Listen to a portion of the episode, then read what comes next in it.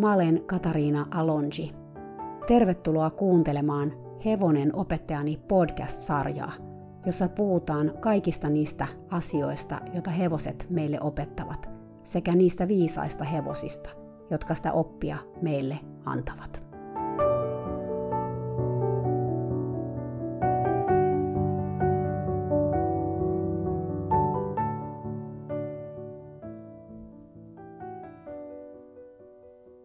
Moi kaikki ja tervetuloa tämän Hevonen opettajani podcastin viidennelle kaudelle.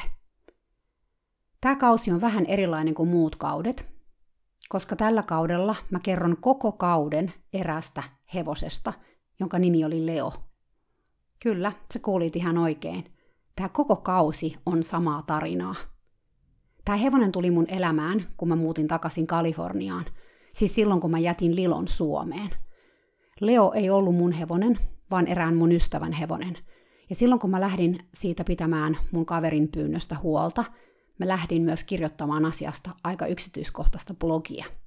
Joku teistä kuulijoista on saattanutkin lukea tämän blogin aikoinaan, mutta suurin osa tuskin on, sillä Leon blogilla ei ollut mitenkään kauheasti lukijoita, koska mä en niitä kovin aktiivisesti yrittänyt edes saada – Tämän blogin tarkoitus oli lähinnä olla paikka, jossa mä pohdin ja tilitin mun ajatuksia ja tuntoja.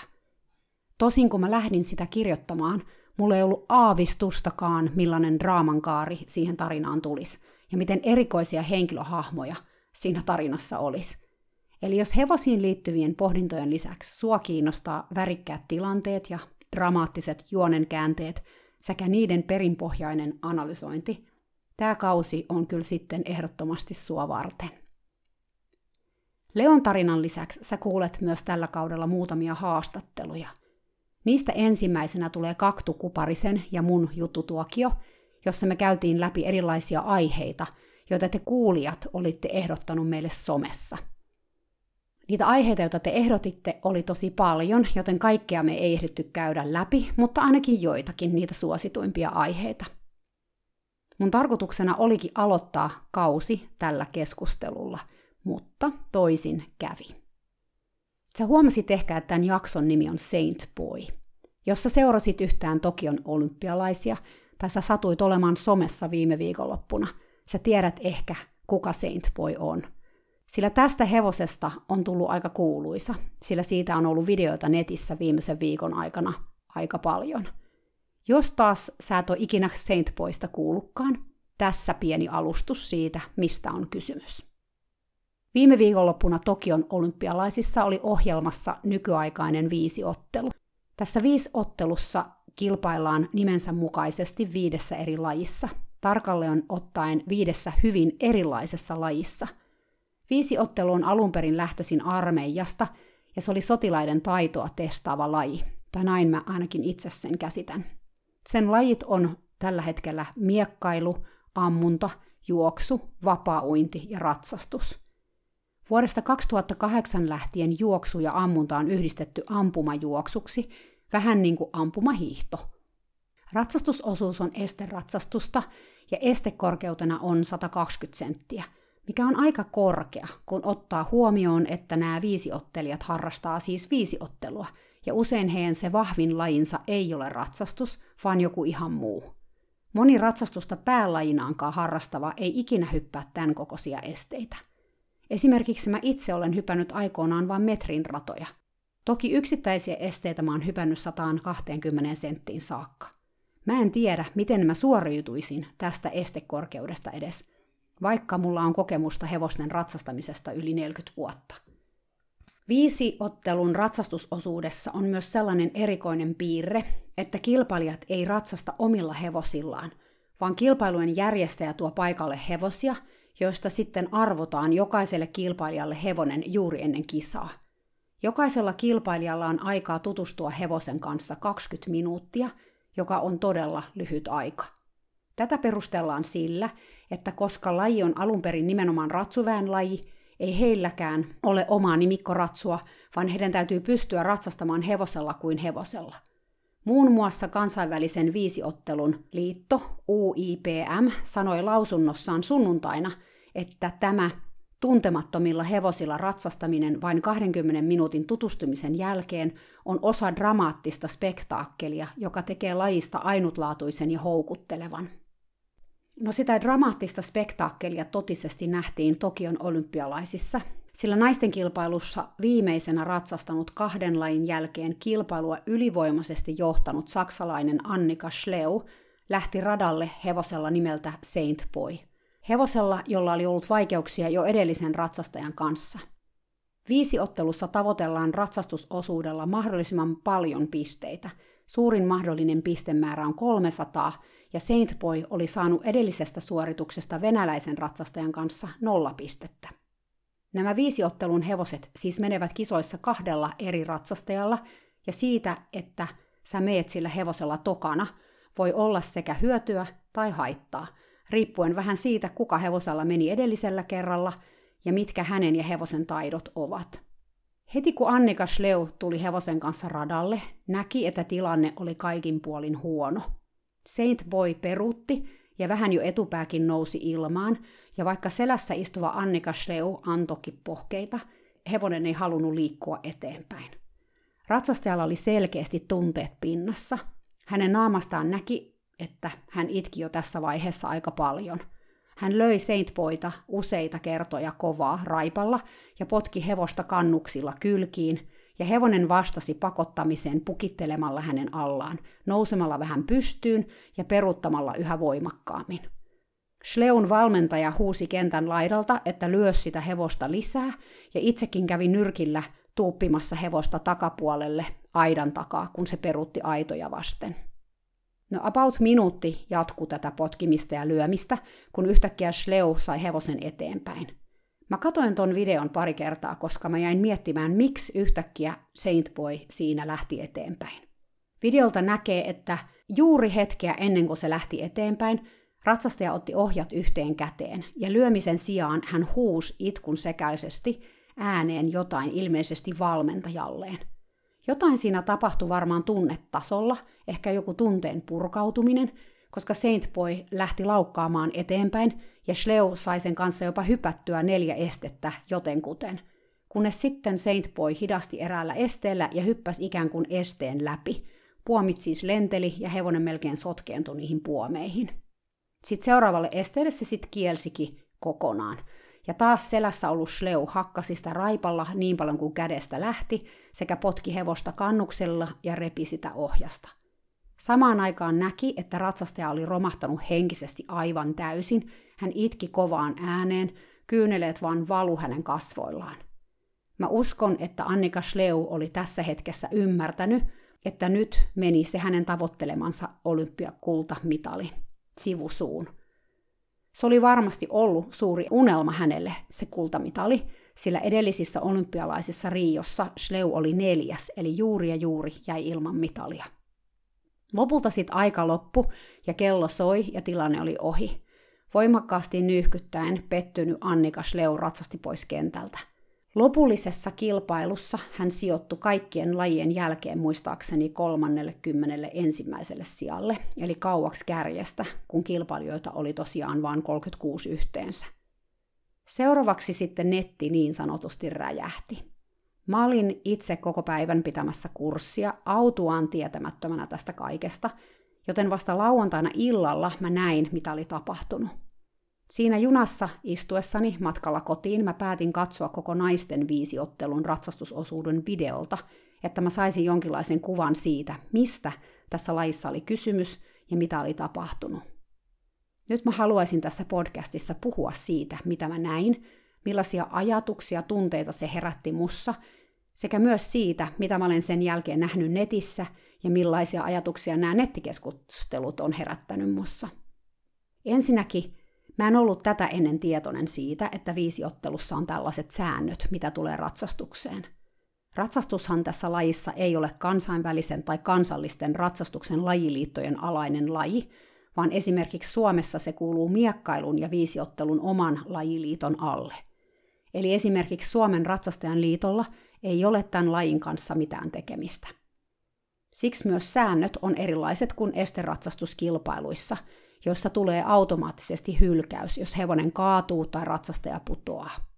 Viisiottelussa näin ei nimittäin käy, ja netissä kiersikin ja ehkä kiertää vieläkin erään suomalaisen viisiottelijan suoritus muutaman kuukauden tai viikon takaa Unkarista, jossa hänen hevosensa kaatuu todella pahasti esteellä, ja hän itsekin sinkoutuu selästä monen metrin päähän hevosesta, joka tuupertuu maahan ja jää siihen makaamaan vähän tokkuraisen näköisenä.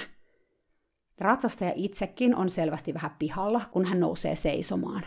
Kilpailun järjestäjät juoksee siinä vaiheessa paikalle, ja hevonenkin nousee mun mielestä just siinä kohtaa seisomaan. Sillä sekunnilla, kun se hevonen on jaloillaan, tämä suomalainen ratsastaja jo lähteekin kiipeämään takaisin sen selkään, mikä vaikuttaa kyllä mun mielestä jo ihan järjettömältä tuollaisen kaatumisen jälkeen. Mutta näin tässä lajissa ilmeisesti tehdään, sillä siinä ei tule hylkäystä, jos hevonen kaatuu tai ratsastaja putoaa. Päinvastoin aika edelleen juoksee, joten tällaisen tapauksen jälkeen on kiire selkään ja jatkamaan suoritusta, että saa siitä mahdollisimman paljon pisteitä. Mikä tietenkin sitten aiheuttaa sen, että urheilijat todella pyrkii näin tekemään vastoin ehkä omaa ja tai hevosen hyvinvointia. Toinen mun mielestä aika järjetön sääntö tässä lajissa on tämä hevosten arpominen ja se, että hevoseen tutustumiseen on vain 20 minuuttia aikaa ennen omaa suoritusta. Mä en voi edes kuvitella, miltä tämä niin sanottu tutustuminen näyttää jossain verryttelyalueella. Ja mulle ainakin herää tästä jo pelkästään sellainenkin kysymys, että verrytelläänkö näitä hevosia ennen kuin kilpailijat nousee selkään, vai verkataanko niitä siis vaan se 20 minsaa, ja sitten siitä mennään hyppäämään se metri 20. Eli verrytteleekö hevosen omistaja hevosen, ja sitten tämä kilpailija vaan hyppää sinne ennen suoritusta, sinne selkään. Ja miten lyhyt aika toi 20 minuuttia oikeasti onkaan? Miten siinä ehtii ihminen ja hevonen muodostaa mitään suhdetta? Lisäksi, kun mä katsoin nyt kokonaan tuon naisten ratsastusosuuden, mä huomasin, että useiden ratsastajien taidot oli aika puutteelliset. Heillä oli yleisesti ottaen aika heikko tasapaino, ja he usein suorastaan häiritsi hevosten työtä vetämällä niitä hevosia koko ajan suusta, romahtamalla hypyn jälkeen kaulalle tai olemalla hypyssä jäljessä. Siitä johtuen aika useat hevoset kiels paljon näille esteille tai hyppäs niin sanotusti esteen sekaan. Kilpailua oli siis aika vaikea katsoa neutraalisti. Pari kertaa mä taisin huudahtaa kauhusta ääneen ja saada muilta junamatkustajilta omituisia katseita, kun siis tosiaan katselin tätä kisaa, kun mä olin junassa. Oli aika selvää, että vaikka urheilijat olikin olympiatasolla – he ei olleet ratsastusta treenanneet niin paljon kuin ehkä muita lajeja. Ja kuten jo mä aikaisemminkin sanoin, metri 20 on aika korkea estekorkeus, jos taitoja ei ole tarpeeksi sitä hyppäämään. Eli mulle itselleni oli ainakin hyvin ilmeistä, että lajin säännöt ei suojele hevosia kovin hyvin. Päinvastoin säännöt laittaa hevoset jatkuvasti tilanteisiin, jotka kyseenalaistaa niiden hyvinvoinnin. Lisäksi eipä tämä nyt ole kyllä mun mielestä myöskään urheilijoiden kannalta kovin oikeudenmukaista, kuten nyt tuolla Tokiossa nähtiin. Todella vaikea paikka myös heille.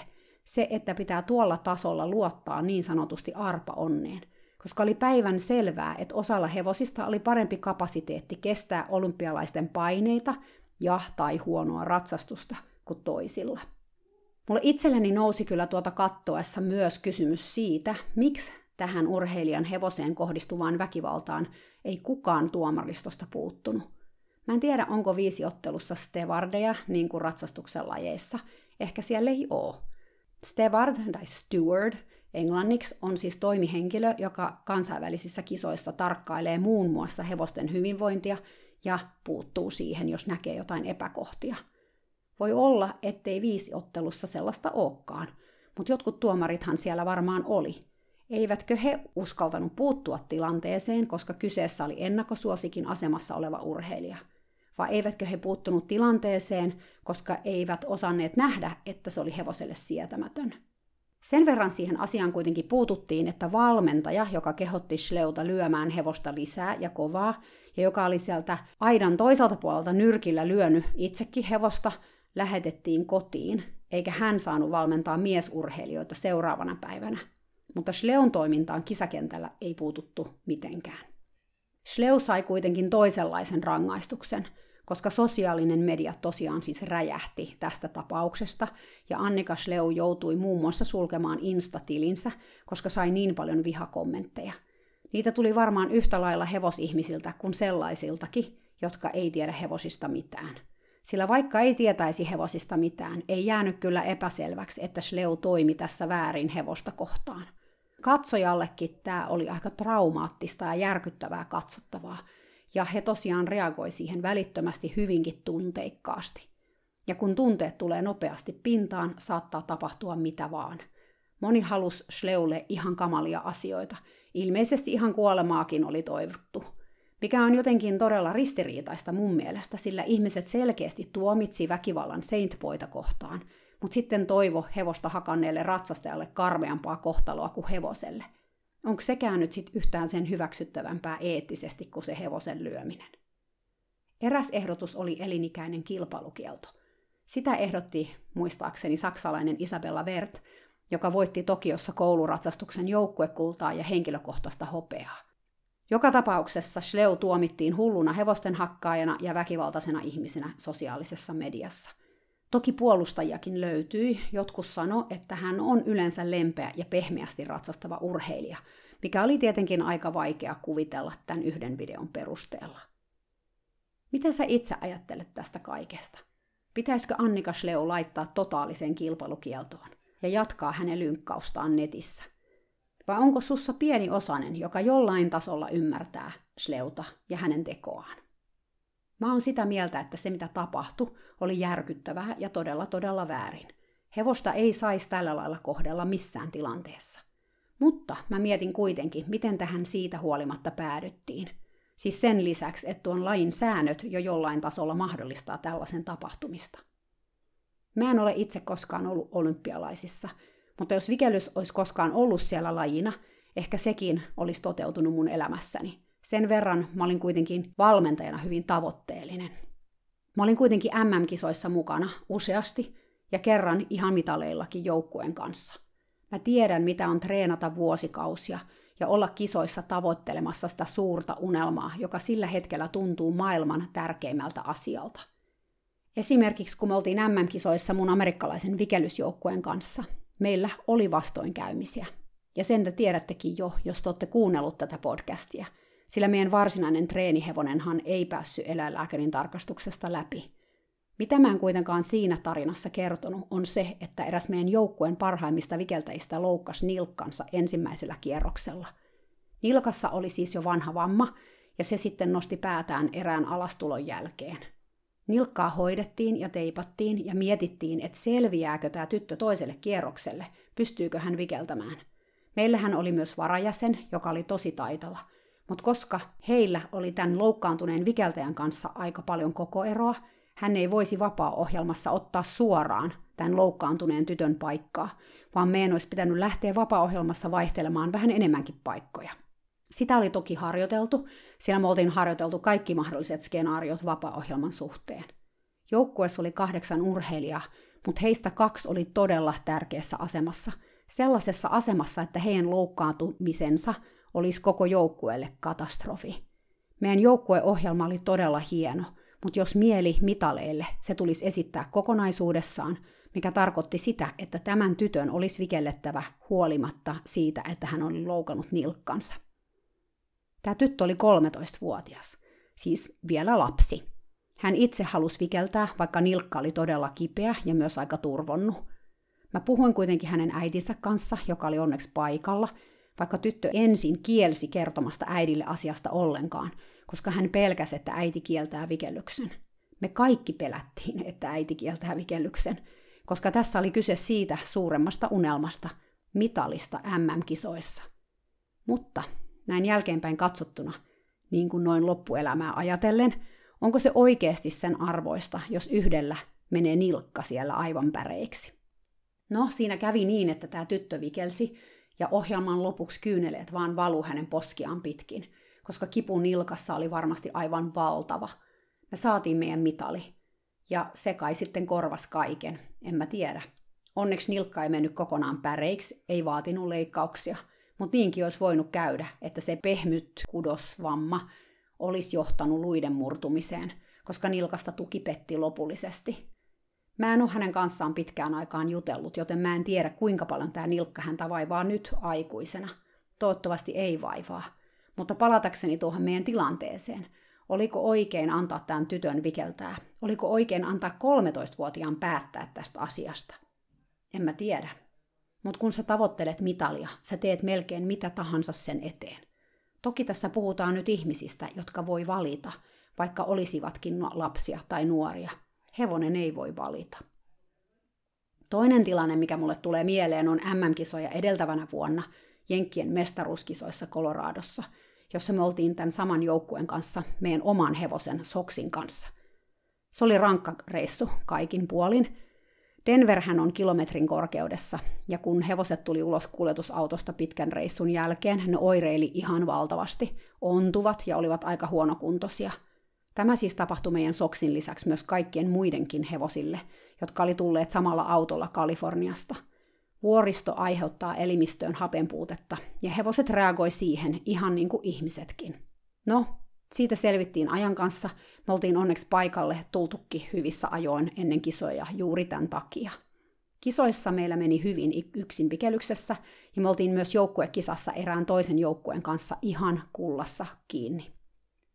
Joukkuekisan finaalia edeltävänä iltana mun vikeltäjätytöt oli suihkuttelemassa soksia kisapaikan vesipisteellä, kun meitä vastaan kilpailevan joukkueen hevonen pääsi heidän vikeltäjiltään irti ja peruutti päin soksia, potkasten sitä etujalkaan ja ryntäisiin niin, että soksille tuli aika iso ventti siihen etujalkaan ihan ryntäiden alapuolelle. Eläinlääkäri kutsuttiin paikalle tikkaamaan meidän hevonen.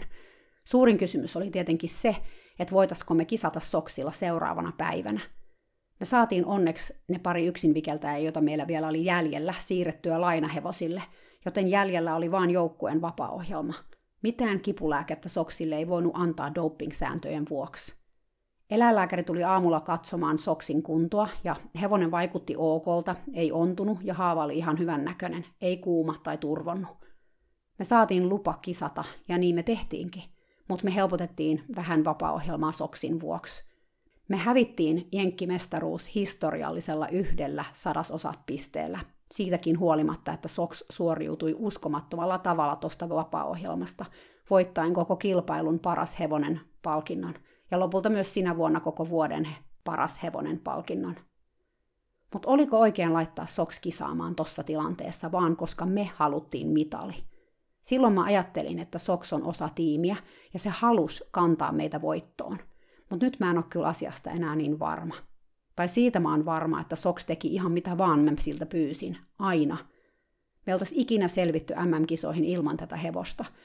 Silloin kun mä itse olin siinä kaikessa keskellä, Musta tuntui siltä, että Sox ymmärsi ja halusi samoja asioita kuin mekin. Että se halusi myös voittaa. Että se halusi, että me päästään meidän tavoitteeseen ja me voitetaan. Nyt mä kuitenkin koen, että Sox ehkä loppuun asti uhrautui meidän puolesta, vaikka varmaan se olisi ollut onnellisempi jossain ihan muualla, vaikka pellolla kavereiden kanssa parantamassa haavaansa. Et ehkä mä inhimillistin sitä siinä tilanteessa ihan liikaa ja sitä kautta oikeutin mun oman toimintani silloinkin, kun hevonen oli loukkaantunut. Mä osaan siis kuvitella, miltä Annikka Sleusta tuntui, kun hän alkoi tajuta, että hänen ja kultamitalin välissä oli vain yksi asia, ja se oli tämä hevonen, jonka selässä hän istui. Hän oli varmasti treenannut tätä hetkeä varten kovaa, ainakin neljä vuotta, tai ehkä koko elämänsä. Nämä olivat nimittäin hänen kolmannet olympialaisensa. Kuten mä sanoin, mä en ole koskaan ollut olympiaurheilija, mutta sen verran urheilusta mä tiedän, että harjoittelumäärät on ihan jäätäviä. Sun elämäsi on urheilua, ei muuta. Ei pelkkää ratsastusta Annika Sleon tapauksessa, mutta myös niitä muita lajeja. Etenkin niitä muita lajeja. Ollakseen juoksussa ja uinnissa ja ammunnassa ja miekkailussakin hyvä, sun täytyy harjoitella aika paljon. Kaikki se tuska, kaikki se treeni, se kaikki kiteytyy siihen hetkeen, kun sä olet siellä olympialaisissa tekemässä sitä sun suoritusta. Siinä on aika kovat paineet. Ja sit käy näin. Että onko ihmekään, että Annika Sleu prakas ihan täysin siellä hevosen selässä. Hevosen, jota hän ei edes tuntenut, mutta joka nyt riistäisi häneltä hänen unelmansa. Tässä on vielä sitten sekin pointti, mitä ehkä säkin oot miettinyt, jos sä oot näitä podcasteja kuunnellut, että vaikka Annika Schleu sanoi, että verryttely meni Saint Poin kanssa suht hyvin, pakko siellä oli jossain taustalla olla sellainen pieni epäilyksen siemen tätä hevosta kohtaan, koska se oli kuitenkin kieltänyt edelliseltä ratsastajalta ulos.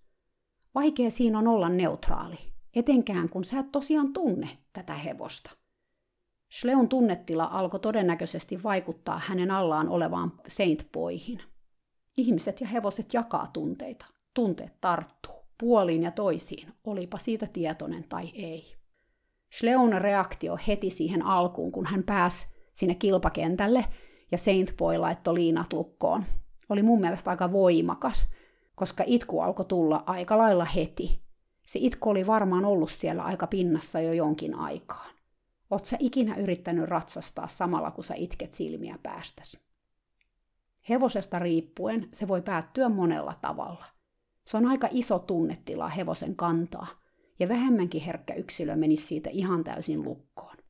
Saint Boylle se oli selkeästi ihan liikaa.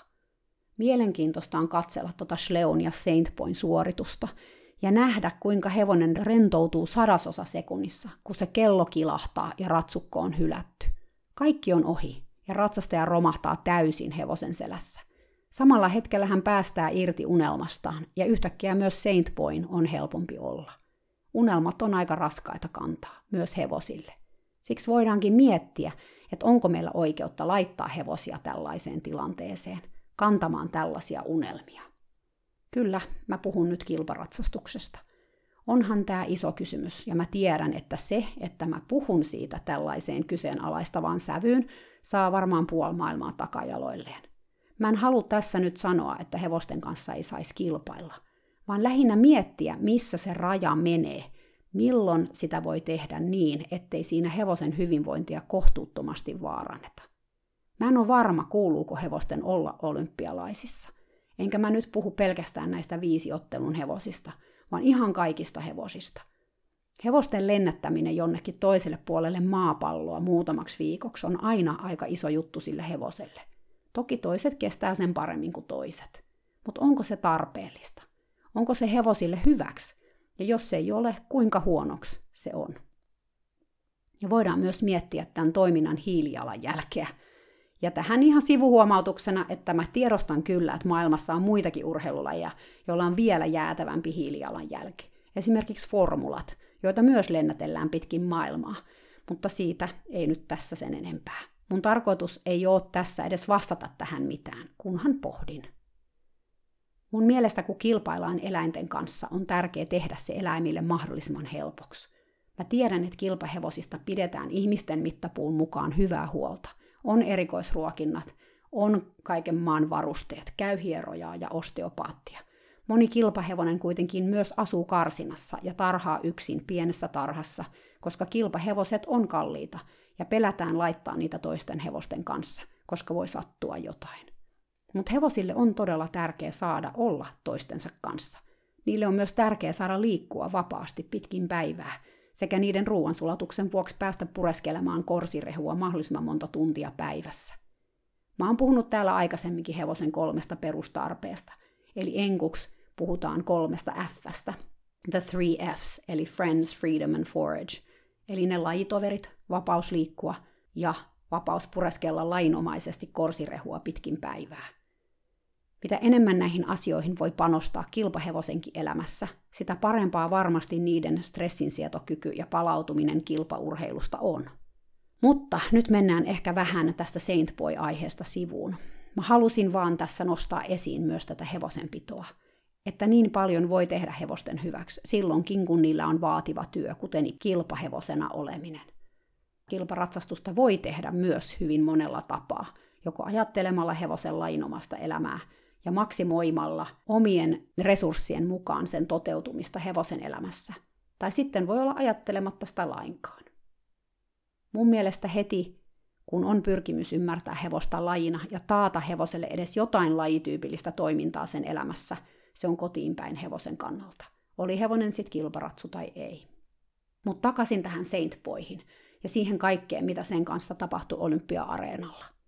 Se nyt on sanomattakin selvää, että viisiottelun ratsastuksen säännöt tulisi muuttaa, jos ei koko laji poistaa ohjelmistosta. Mutta mä haluan vaan sanoa, että mä ymmärrän, miksi Annika Schleu käyttäytyi niin kuin hän käyttäytyi. Siis todellakin. Se, että mä ymmärrän, ei tarkoita, että mä hyväksyisin tämän väkivallan, sillä mä en todellakaan hyväksy. Mutta kuinka monelle ei ole sattunut ylilyöntejä hevosen selässä? Tiedän toki, ettei kaikille, mutta aika monelle on. Uskaltaisin väittää, että tuolla tasolla kilpaileville aika monellekin varmaan jossain vaiheessa. Mulle itsellenikin on, kuten tiedätte. Paljon on näiden tekojen takana, ja toivon, että näillä esimerkeilläni kisatilanteista mä oon avannut sitä vähän. Saadakseen olympiakullan ihminen on valmis melkein mihin vaan, myös hakkaamaan hevosta. Ja kun ihminen tajuaa, että se kulta katoaa siinä silmien edessä, aikamoiset tunteet voi nousta pintaan. Silloin ei kannattaisi olla hevosen selässä, eikä ainakaan sen hevosen selässä, jonka syytä sun mielestä kaikki on. Me voidaan varmaan kaikki löytää jonkinlaista empatiaa Annikas Leuta kohtaan. Hänestä tuli ikävä esimerkki. Mutta näillä teollaan hän myös toi esille tärkeän asian, mikä meidän pitää aina ottaa huomioon, kun me kilpaillaan hevosten kanssa. Eli sen, että sitä ei saisi tehdä hevosten hyvinvoinnin kustannuksella. Siksi tämän kaiken valossa mä mietin, onko meillä oikeutta laittaa eläintä tällaiseen tilanteeseen, jossa ihmisillä on ihan jäätävät paineet. Toinen asia, mikä tässä nyt nousi esille, mutta josta ei ole kauheasti vielä ainakaan tässä yhteydessä puhuttu, on hevosurheilun niin sanottu sosiaalinen lisenssi. Sosiaalisella lisenssillä tarkoitetaan ympäröivän yhteiskunnan ja kaikkien ihmisten yleistä hyväksyntää jollekin toiminnalle. Esimerkiksi Kaliforniassa on ollut mielenkiintoista seurata tupakan polttamisen sosiaalisen lisenssin hiipumista. Siellä on nimittäin aika kovat lait tupakoitsijoille ja tupakoinnille yleensä – ja siitä on seurannut se, että ihmiset katsoo tupakointia aika karsaasti. Mistä on sitten taas seurannut se, että sä et juuri näe ketään tupakoimassa. Siis oikeasti. Kun mä olin nyt talvella Kaliforniassa, mä muistan haistaneeni ehkä kerran tai kaksi tupakan savua koko sinä aikana. Kukaan ei juuri polta tupakkaa julkisesti, paitsi ehkä joku anarkisti tai sitten ehkä koditon, tosin harvemmin hekään. Esimerkiksi talleilla mä en ikinä näe kenenkään polttavan. En ikinä. Ja tämä muutos on tapahtunut ehkä sellaisen 20 vuoden aikana, siis tämän tupakan polton suhteen.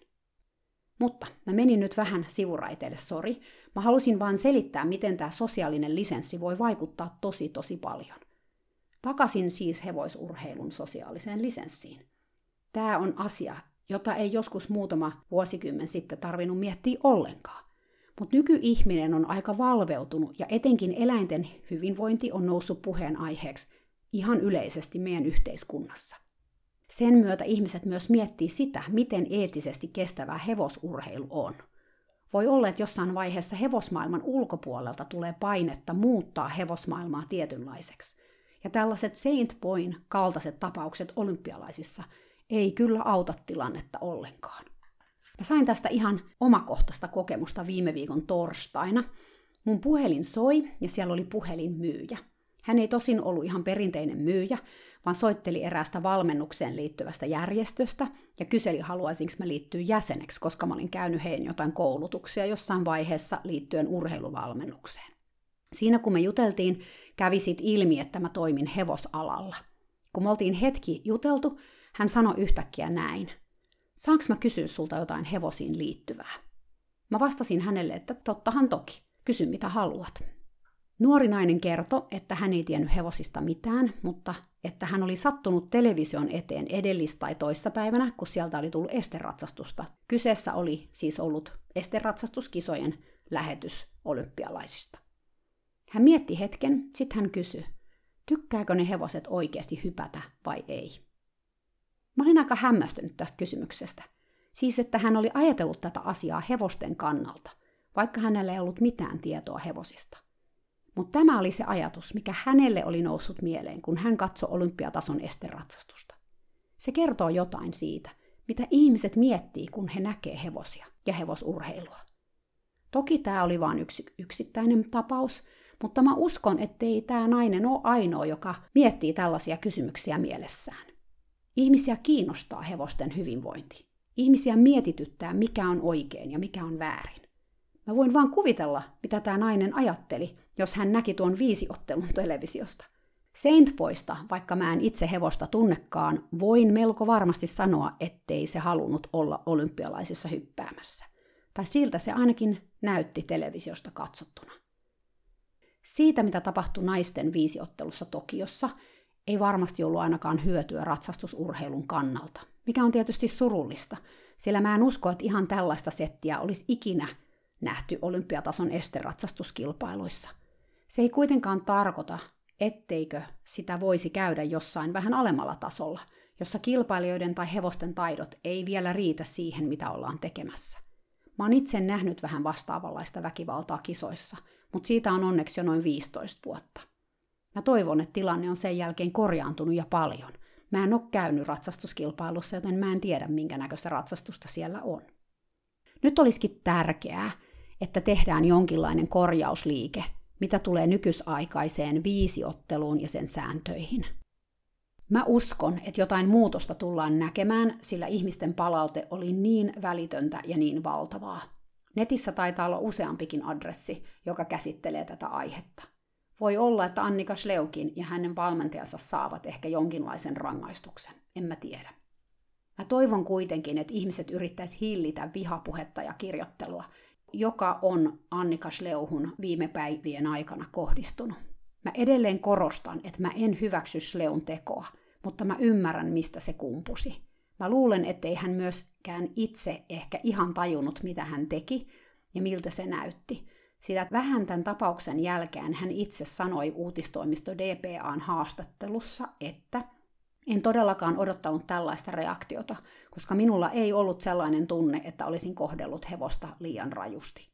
Kun häneltä kysyttiin, oliko hänen toimintansa väärin, oliko virhe kohdella Saint-poita näin siinä hetkessä, Schleu totesi, että hän teki mitä kuka tahansa ratsastaja olisi tehnyt opettaessaan hevoselle kuuliaisuutta ja saadessaan sen uskomaan, että sen piti mennä radalle.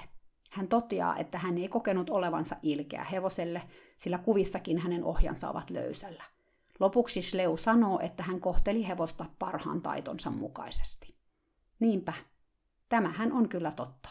Me kaikki tehdään parhaamme, ja tässä tilanteessa Annika Schleun paras näytti sitten tältä. Haastattelun perusteella on aika selvää, ettei hän itse koe tehneensä kauheasti mitään väärää, ja on vähän ymmällään ihmisten reaktioista. Tämä sitten taas kertoo ikävä kyllä siitä asenteesta, joka hevosia sit kuitenkin vielä ympäröi.